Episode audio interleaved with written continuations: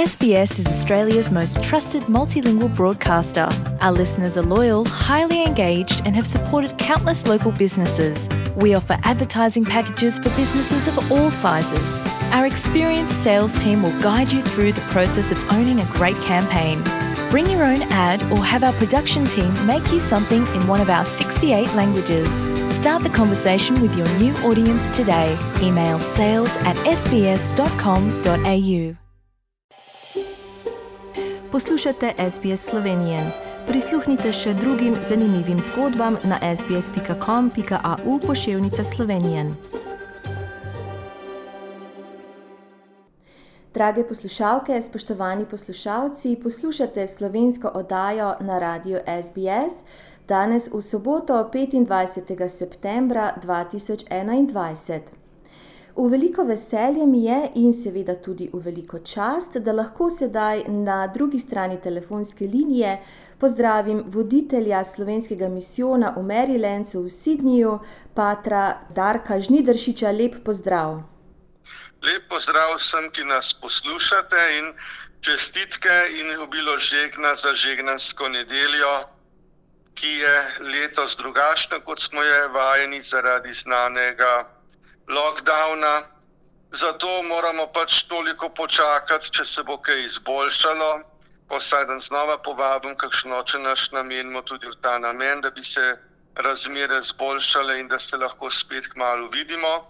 In bomo žegnansko nedeljo pač popraznovali eno od naslednjih nedelj, ko bomo spet lahko skupaj.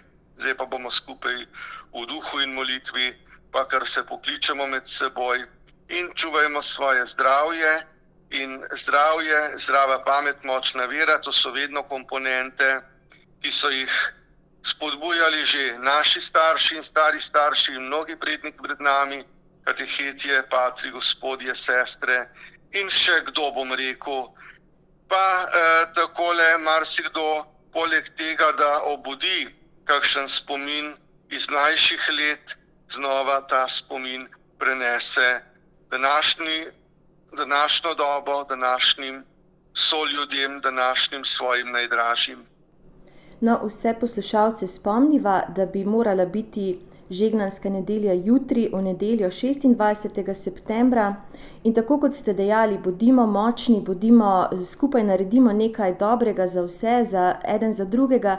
In je tudi praznik, ki smo ga praznovali včeraj, oziroma spomnili se bomo smrti Antona Martina Slomška, ki je prav tako v svojih pesmih, v poeziji, v prozi vedno našel nek poduk, vedno je bodril ljudi. Kako pa vi njega doživljate, kako ga vi sprejemate kot blaženega, kot pisatelja, pesnika in seveda tudi učitelja? Ja, Slomšek mi je pri srcu že od malih nog, doma smo imeli knjigo, ki sem jo z užitkom bral in uh, Baraga, ki je tako rekoč njegov sodobnik, vzornik in tudi srečevala sta se kot dijaka, mi je prav tako nekje dal piko na i, da tudi sam odgovorim za božjim klicem. Sanjal sem tudi o daljnih deželah, kaj, kakor bo pač božja volja, ampak nisem si pa predstavljal, da bom kdaj frančiškan, da bom kdaj v Avstraliji in da bomo kdaj takole tudi skupaj orali ledino v gospodovem vinogradu tukaj. Vedno znova je tista pomenljiva, če hočeš druge vneti, moraš sam goreti. In sveta vera vodi vam luč, matrin jezik vodi vam ključ.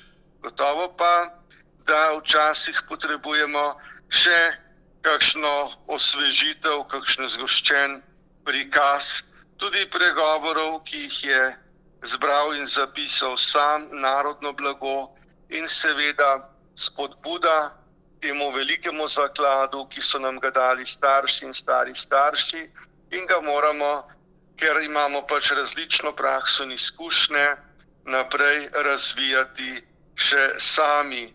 Gotovo pa tudi s božjo in medsebojno pomočjo in seveda naj ponovim tudi spodbudo, da tudi živo vezjo župniji ali župnijam, ki jim pripadamo, tako le tudi zelo dragoceno je sodelovanje, kolikor se srečamo, kdaj pogovarjamo z našimi rojaki, tudi v krajevnih župnijah.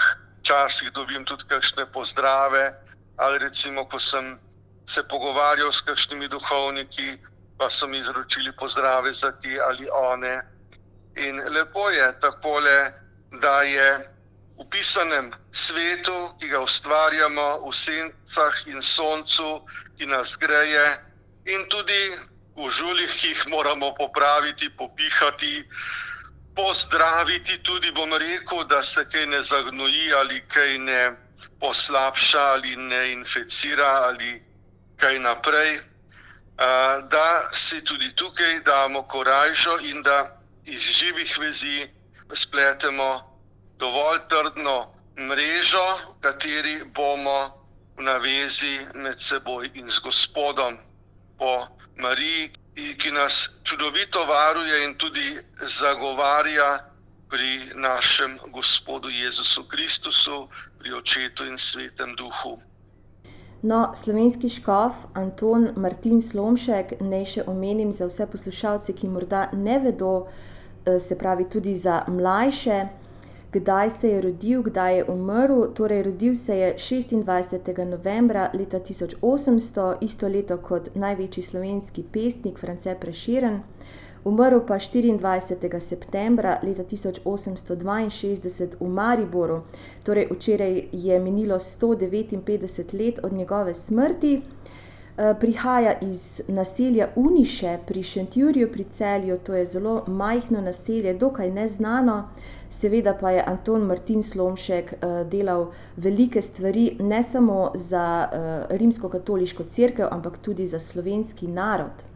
Kako se boste pa vi spomnili blaženega Antona Martina Slomška v Sidniju, ali boste morda tudi v svoji pridigi ali pa na govoru vernikom kaj povedali o njem? Ja, zdaj, le, ker se še ne moremo videti, ne bo veliko misli.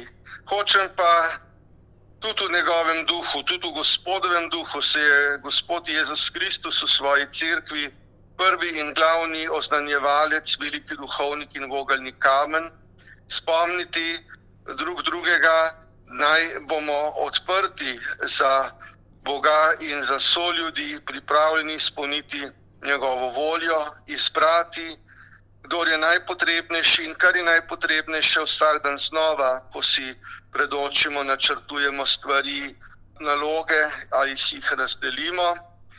Prav tako naj spodbudim, da naj ne izgubijo upanja tudi v teh časih, ko je toliko let že preteklo, ko sta živela velika ozornika Baraga in Slomšek. In še drugi, ki so jih naši patri predhodniki vedno znova tudi oznanjali, tudi navajali, tudi spodbujali. Naj še zraven povem, da imamo že nekaj letnikov župnijskega lista nedelja, takole njegove misli in spise. Tudi Baragove smo imeli dve leti in nekaj mesecev tudi Škofa Gnidovca. Škof Gnidovc je bolj malo napisal, pa prav tako sem danes v preveril, znova našel pomenljiv stavek, da se varujemo greha ali priložnosti, ki nas vodi v greh, ker ni večje nesreče kot smrtni greh danes. Pa pravi sveti Janez Pavel II. papež, da se je občutek za greh zelo izgubil in to je največji greh tega, zdaj bom rekel, že prejšnjega stoletja, naše stoletje, pa je zdaj tista zaveza, kjer ga mi napolnimo z vsebino.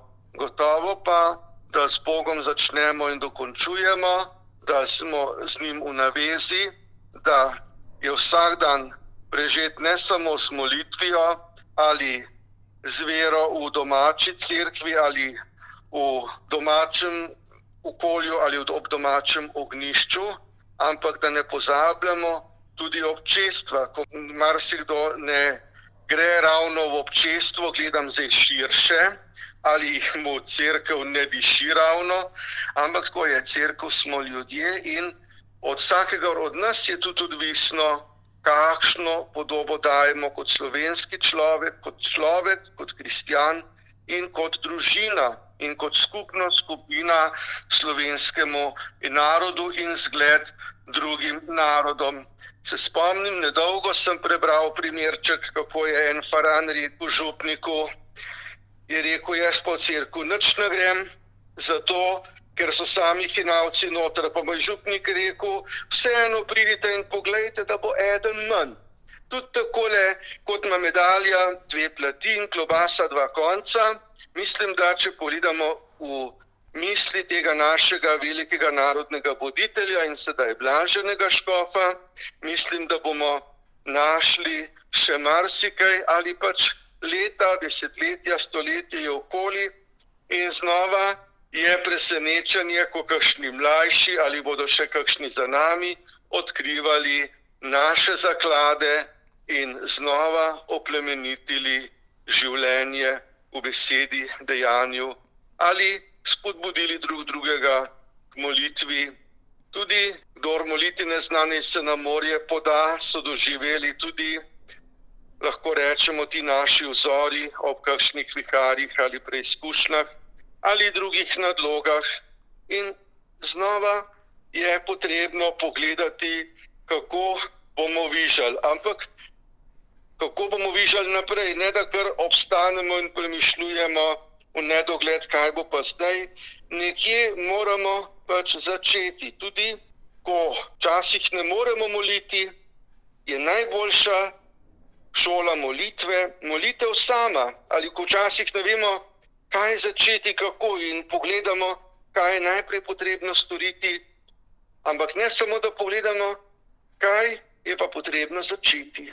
In z majhnimi koraki, ne z velikimi loki, da se opehamo, ko še na pol poti ne pridemo, z majhnimi koraki bomo tudi tukaj napravili iz zdravih korenin močno drevo pri sebi in med seboj.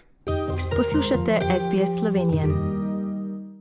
Drage poslušalke, spoštovani poslušalci, pogovarjam se z voditeljem slovenskega misijona svetega Rafaela v Marylandu, s patrom Darkom Žnidršičem.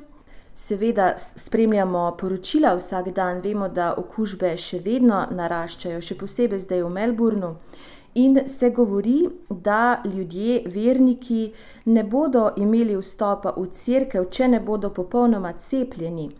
Uh, vemo, da je zdaj še morda prehitro govoriti o tem, ali je kaj novega na tem področju, in če ni, kdaj mislite, da bomo izvedeli? Ja, tako je. V Sloveniji so prejšnji teden že objavili v povezavi z inštitutom ali ministrstvom za zdravje. Tukaj se pač ravnamo po tukajšnjih določbah, in ko bom kaj vedel, bom seveda sporočil naprej. Seveda pa vedno moram počakati tudi navodila iz naše škofije, ki jih objavi generalni vikar ali pa iz metropolije, pač ki zadeva vso škofijo, ker mi v Merilancu spadamo pod škofijo Paramata, Golongon, ki je spet druga škofija in Kambera, Golburan, spet Kambera. In pač po teh navodilih, ki so, jih jaz tudi objavim.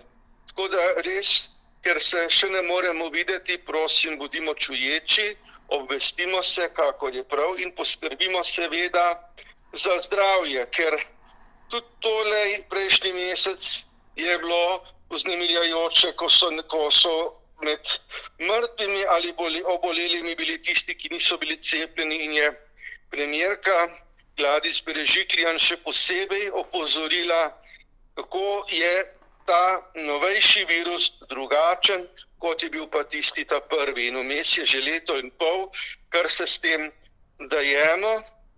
Ampak tako je, življenje brez boja in borbe ni, samo tako je. Narediti pa moramo za svoje zdravje, za zdravje drugih, zato da obvarujemo življenje, vse dati od sebe, kar je mogoče, in tudi gledati na skupnost, ki je družina, skupnost, ki je družba, skupnost, ki je crkva in crkvi tudi pripadamo. In gotovo, da je skrb za zdravje vedno tista, ki jo tudi Bog sam naroča že takrat, ko daje zapovedi.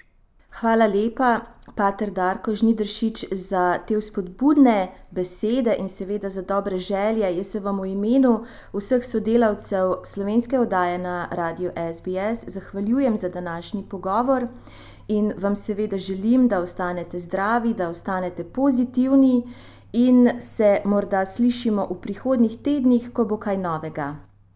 Se razume, v glavnem pa tudi jaz želim, ostanite zdravi, čuvajmo zdravje, čuvajmo vero, upanje, ljubezen. To bo vedno tisto, kar nas drži po konci in kjer bomo mi, kot rečemo, pri nas doma, špego držali gor. In res, ker se vedno ne moremo vsi enako obvestiti, videti, ali nismo enako obveščeni, prosim, da tudi redno spremljate objave. Če nekaj jasno pokličite, bomo kakšno rekli, zdaj se ne moramo videti, to je pet minut dela. Lahko bo še kaj več, ampak bolje, da se zaklepetamo, pa da so čisti računi, pa da vemo, kje smo. Všečkaj, deli, komentiraj. Spremljaj SBS Slovenijo na Facebooku.